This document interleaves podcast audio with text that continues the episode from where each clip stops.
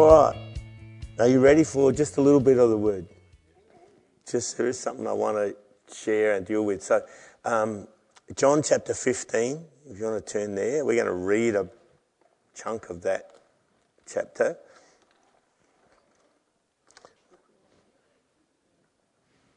Just a quote I made a few weeks ago was this was the Jesus that you perceive will be the Jesus you believe.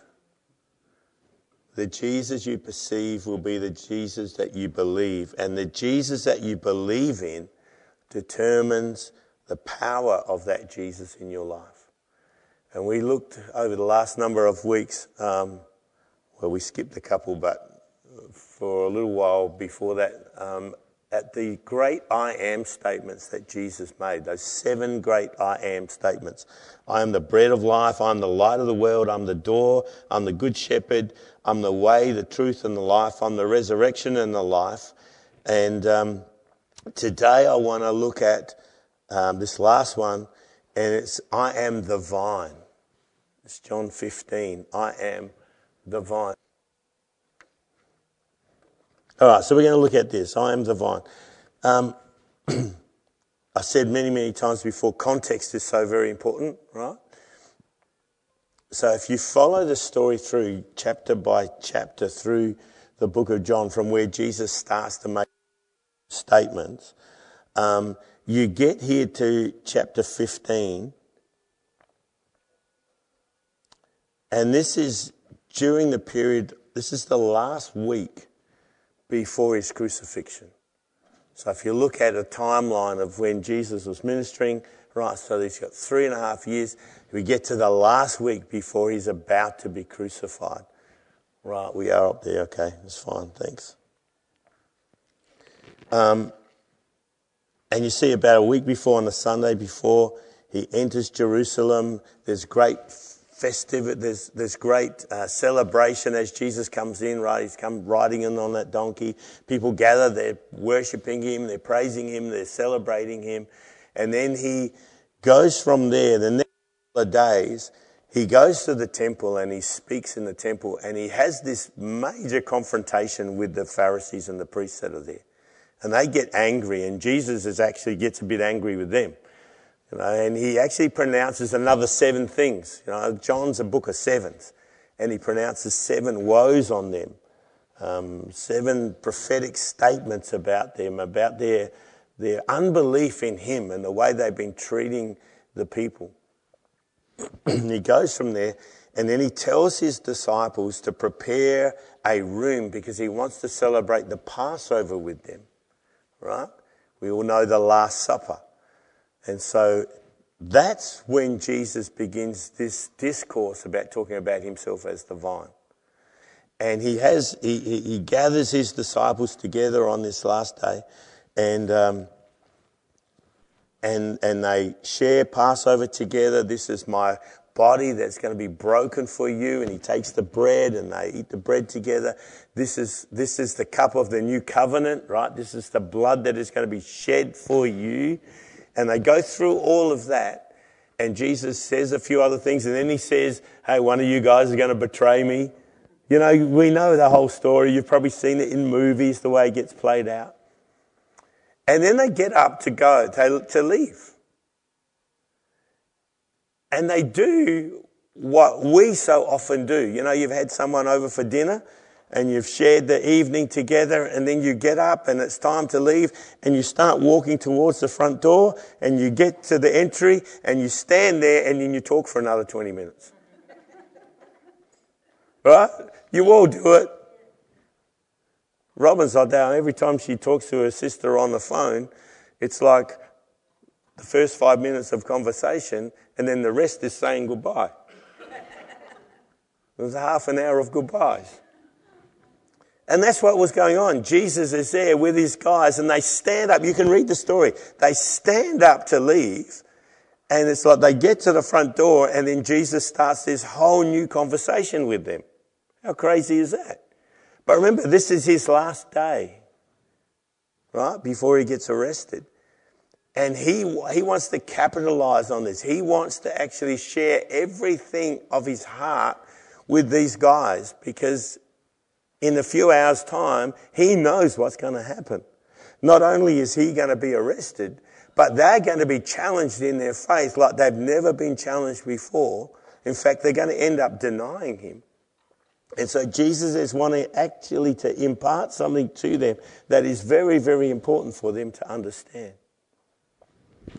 And that's the context of John, John 15, when we get to John 15 and Jesus begins speaking about the vine. So let's read this from verse 1. John 15, verse 1 says, I'm the true vine, and my Father is the gardener. He cuts off every branch in me that bears no fruit.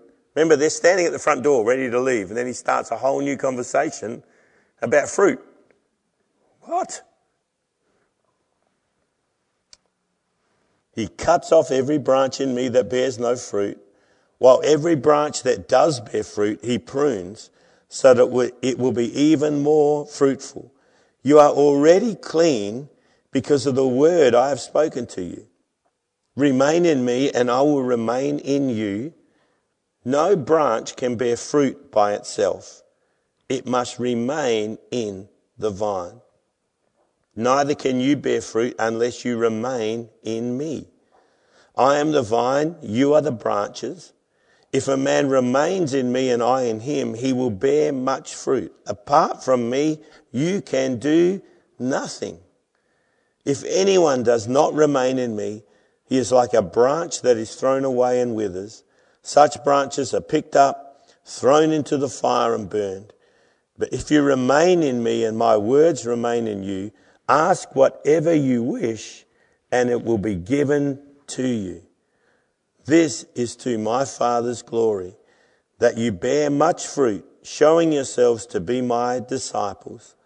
Verse 9, as the Father has loved me, so have I loved you. Now remain in my love. If you obey my commands, you will remain in my love, just as I have obeyed my Father's commands and remain in his love. I have told you this so that my joy may be in you and your joy may be complete.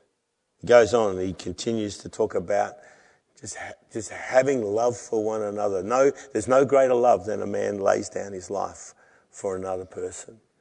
And he finishes with this command love one another. Love one another. Jesus is talking to his disciples he's been talking to him about one thing, and then all of a sudden he shifts as they're about to leave to start talking about a vine, about being branches, about being fruitful.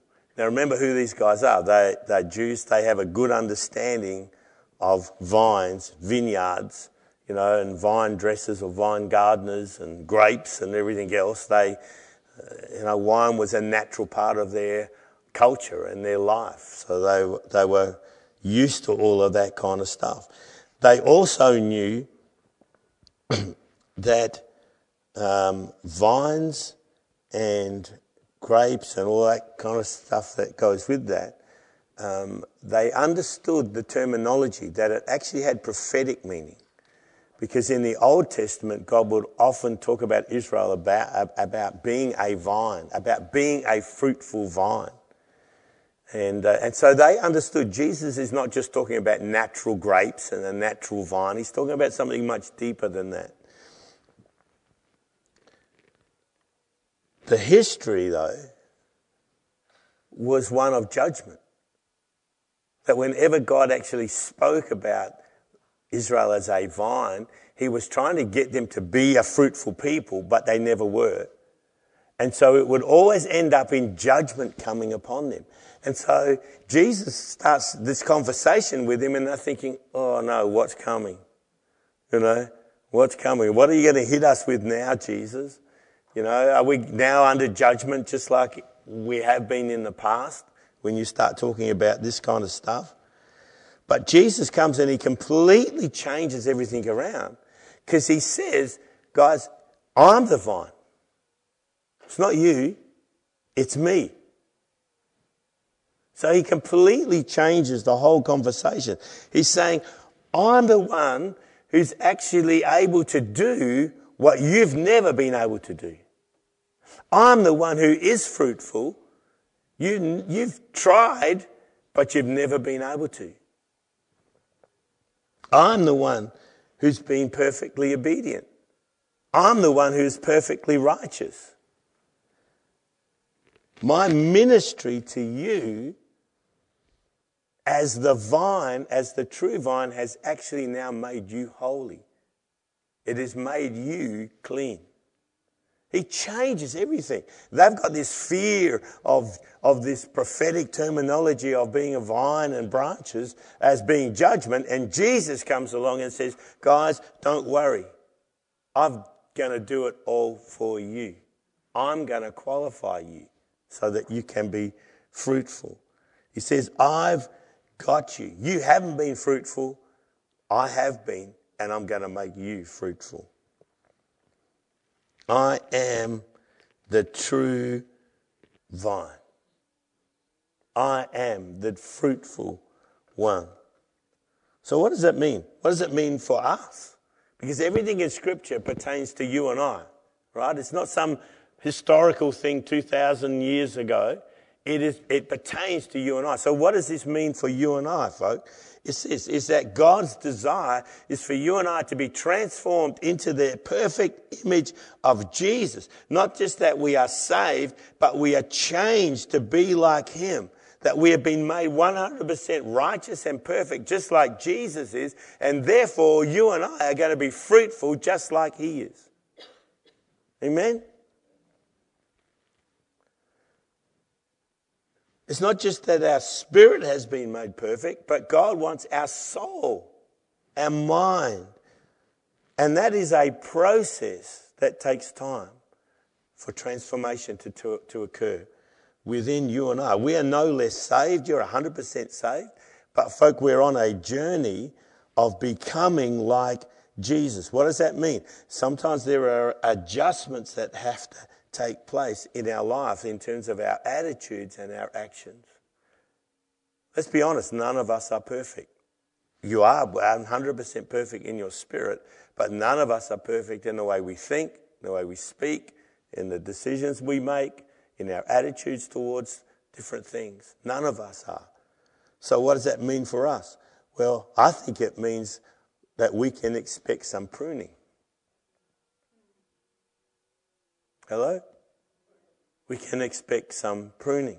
We can expect God to actually come and remove, if we're going to be transformed into His image, what does that mean about the stuff that isn't His image? That doesn't represent Him well. That stuff is actually going to be taken out. How does that happen? God comes and He prunes. Look at verse 2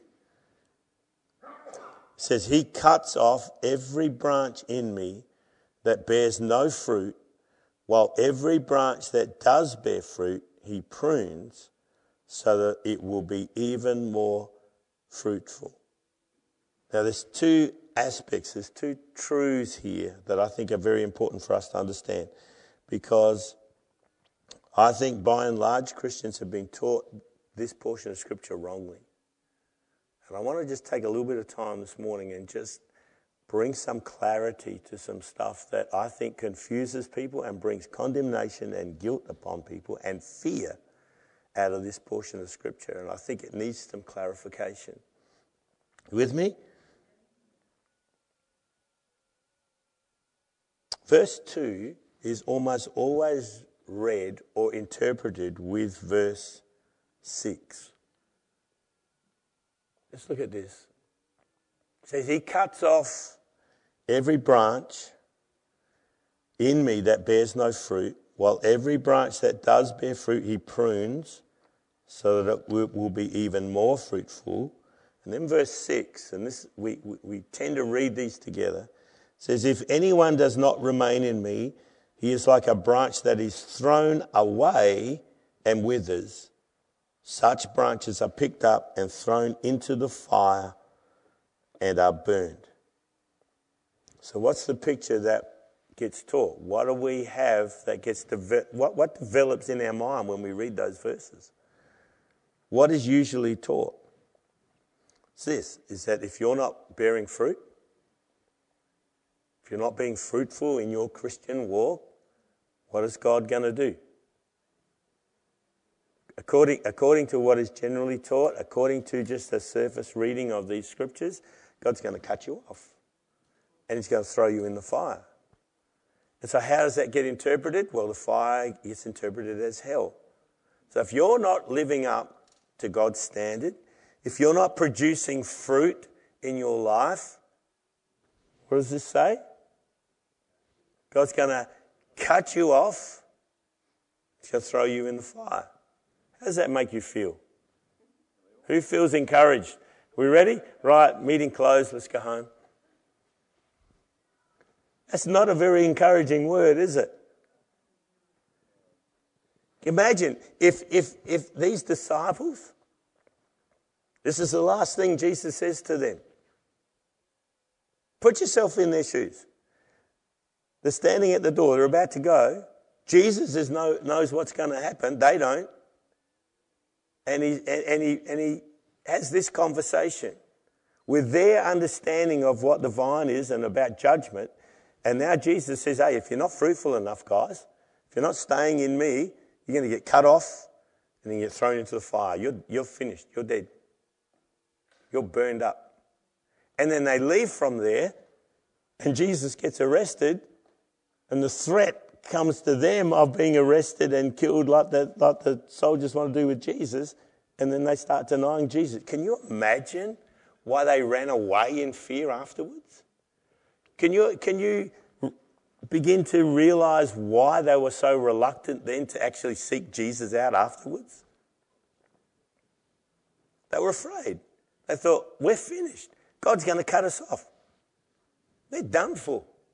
That's what was in their mind. And that's what gets taught all over the place. That if you're not producing, God's going to cut you off.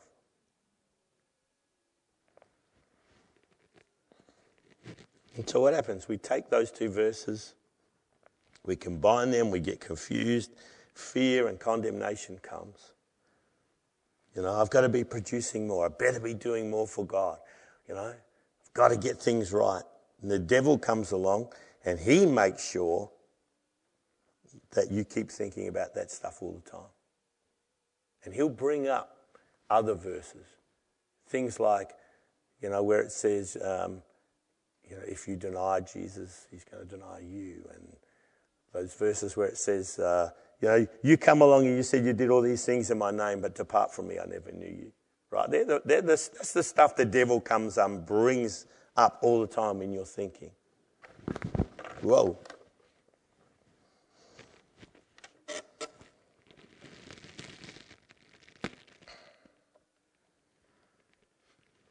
What was Jesus really saying? Now, there is a reality, folk, for those who utterly deny Jesus, deny who he is. There, there is a reality that a day is going to come where they're going to be standing before God and they have to give an account of their life. There's only one thing that's actually going to save them, and that is faith in Jesus. That's whether they've received Christ or not.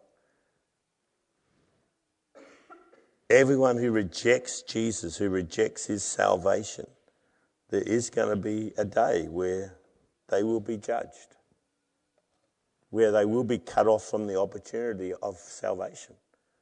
There is a day that's coming that is going to be like that. But guess what? That's not for you. That's not for you. So, what is Jesus saying in verse 2 about being cut off? about being pruned. Let's look at it again.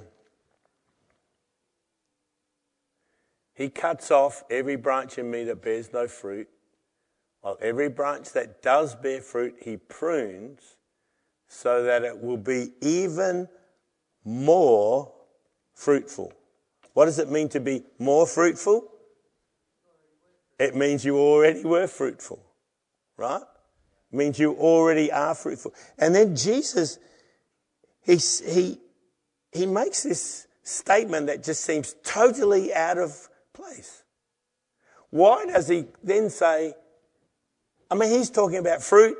He's talking about being fruitful. He's talking about being connected to the vine, not being cut off. And then he says, uh, You're already clean because of the word I've spoken to you. What has that got to do with anything? Doesn't that seem out of place to make that statement right there? seems pretty strange to me. Until you discover that the word prune, which is the word katharo, it means to purge or to cleanse, to make pure. And so, what is Jesus saying? He says, Guys, I have already pruned you. I've already made you clean. I've already made you righteous by the fact that I've spoken my life giving words to you and you have chosen to believe them. And so something's already happening with you. I've already made you fruitful, but I want you to be more fruitful. I'm going to help you. I'm going to keep working within you, transforming your life, allowing my words to continually wash over you, continually cleanse you, continually change you, so that you'll be even more fruitful. Folk, the pruning that Jesus was talking about here is one of being made righteous and holy and pure and clean. That's what it is. He does it. You and I can't. We can't purify ourselves. It's because of His blood. It's because of His righteousness. It's His gift of righteousness that has come to us, His sacrifice. And so He says, You are already clean because of the words I've spoken to you. My words have brought you life. They've already begun to transform you. So any kind of pruning is Jesus saying, I'm going to transform you more and more into my image. it's to make us more fruitful, more fruitful, which means you are already, as Dione just said, we are already fruitful. Just as you are already clean, you have already been made fruitful. You see, when you chose to believe, you know, Paul talks about the fruit of salvation. And we come up with big long lists of saying, okay, that means I must do this. And we've got our checklist of all the things we have to do to try and prove that we're saved. Just the very fact, you know, there's one thing you have to do believe. That's it. That's it. Fruit of salvation, believe in Jesus. What is repentance? Change the way you think about Jesus. And Paul talks about the fruit of repentance. What is that? It's the fruit, it's belief. It's faith in Jesus. It's not a long list of religious do's and don'ts. And that's the problem. When we think it's a long list of things I have to now start doing all the time, and then we go through our checklist and we say, oh, I'm not doing that, I'm not doing that, and I'm not doing that, and I'm not doing that. What do you end up with? In your mind, unfruitfulness. So where do you go? Oh no, I'm going to be cut off. It's why we got a whole bunch of people walking around in churches fearful of the future because they're fearful of standing before God one day, thinking, "I'm not. I, there's no way I can measure up to be fruitful enough. So I know what's. Ha- I know what's coming. I'm going to get cut off." And it's an absolute lie of the enemy. It's a lie of the devil that keeps people bound. It's terrible. The fruit that comes out of this is his righteousness in us, folks. So, what about the cutting off part? If the pruning is not something to fear. The pruning is actually talking about the work of, of the Holy Spirit in us and the ongoing, continual flowing of the, the power of Jesus' blood cleansing us continually. What about the cutting off stuff? Verse 2 says, He cuts off every branch in me that bears no fruit, while every branch that does bear fruit, He prunes, so it'll be more fruitful. The word cut off is the Greek word airo, and it does not mean to cut off. It's a bad translation. It's a really bad translation. And we got everyone thinking, I'm going to get cut off, I'm going to get cut off. But it doesn't say that. It actually says, I'm going to lift you up and bear you up. Doesn't that change everything? So people for centuries they've been living under this threat. Man, if I'm not producing what I think God wants me to do or what the, what churches and people, you know, religious people tell me that I have to be producing all the time, God's going to come along and cut me off. I'm finished. And he never ever said it. he never said it. He says, guys, I'm going to come, I'm going to lift you up. And I'm going to strengthen you. In actual fact, what it means is the, the vine dresser, the gardener would come along, and when he would find branches that were, that had um, been damaged in the wind or had become too heavy and had, had, had bowed over and they were in the dirt, that's not a place for grapes to grow in the dirt. So he would come along and he would lift those branches up and then he would tie them to either a wire, that's how you see it done today, to a wire, but they would tie them to a stake or they would tie them up to a, a stronger part of the, of the trunk of the vine so that they could see the sun again, get the sustenance that it needed, and begin to bear fruit again. And that's what Jesus says. I mean, if you think about it, Jesus says, I am the vine. You are the branches. The branches are attached to the vine. My arm is attached to my body. For Jesus to come along and say, guys, you're just not making it, I'm going to cut you off. It's amputation of part of Him. And Paul makes it clear, folks, you are in Christ and He is in you. So why would God ever come along and now just suddenly slice you off? He would be cutting off part of His own being. It makes no sense at all. And so when we understand what the word actually means and what Jesus was really saying, saying, guys, you're going to come under some challenges. And some of that is going to actually put, you're going to feel like you pushed down into the dirt. But I'm going to come and I'm going to lift you up. I'm going to lift you up. And all the stuff that was weighing you down, all the stuff that caused you to go face down into the dirt, that's the stuff I'm going to prune. Snip, snip, snip. I'm going to take off that stuff because that's the stuff that's been weighing you down and stopping you from being fruitful. Because you know what? A vine is naturally fruitful. A branch, a branch cannot bear fruit by itself. It is naturally fruitful because it's connected to the vine. Doesn't that change everything? And so, for all these people who have been living with this fear of, man, one day God's going to cut me off because I'm just not producing enough, it's a lie that's come from the pit of hell that has kept so many people bound, that it needs to be dealt with.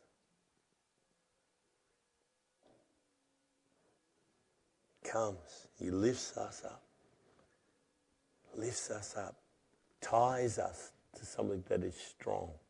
Who? Himself. Isn't that good news?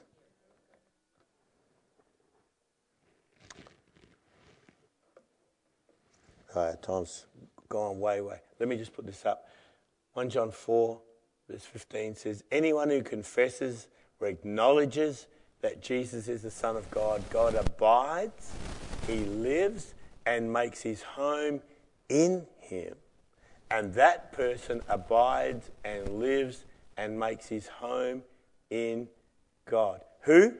Anyone who confesses Jesus. It's that simple. Why do we complicate the gospel? Why do we make it so hard for people to live free?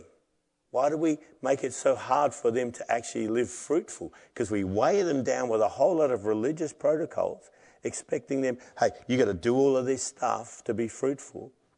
And it's just weighing people down in, instead of actually just going back to the truth of Scripture. Whoever confesses, whoever acknowledges that Jesus is the Son of God, God lives in him, and he in God, you are already in the vine. And God is not going to come along and cut you off because he would be cutting off himself. Isn't that good? That's, folks, this is the good news of the gospel. It is so simple. How did we ever miss it?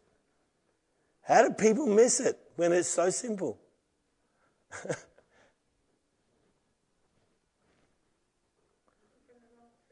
Eating from the wrong tree.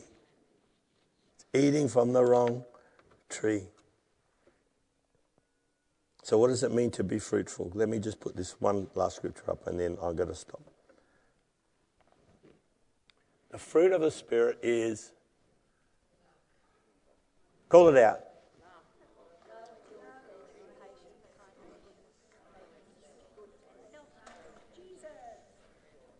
Uh. Sounds like a schoolroom. Okay. Uh, I have to finish this in one minute.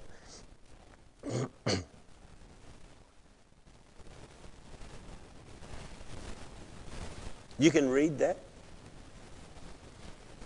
and you can look at all of those different things love, joy, peace, patience, kindness, goodness, faithfulness, gentleness, self control, and we can make our checklist.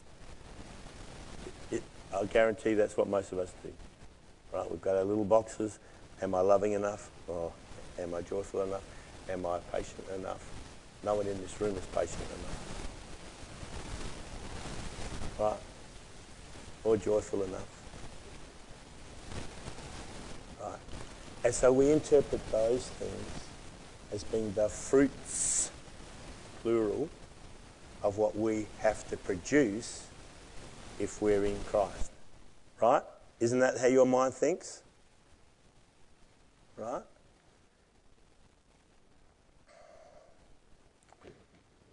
But the fruit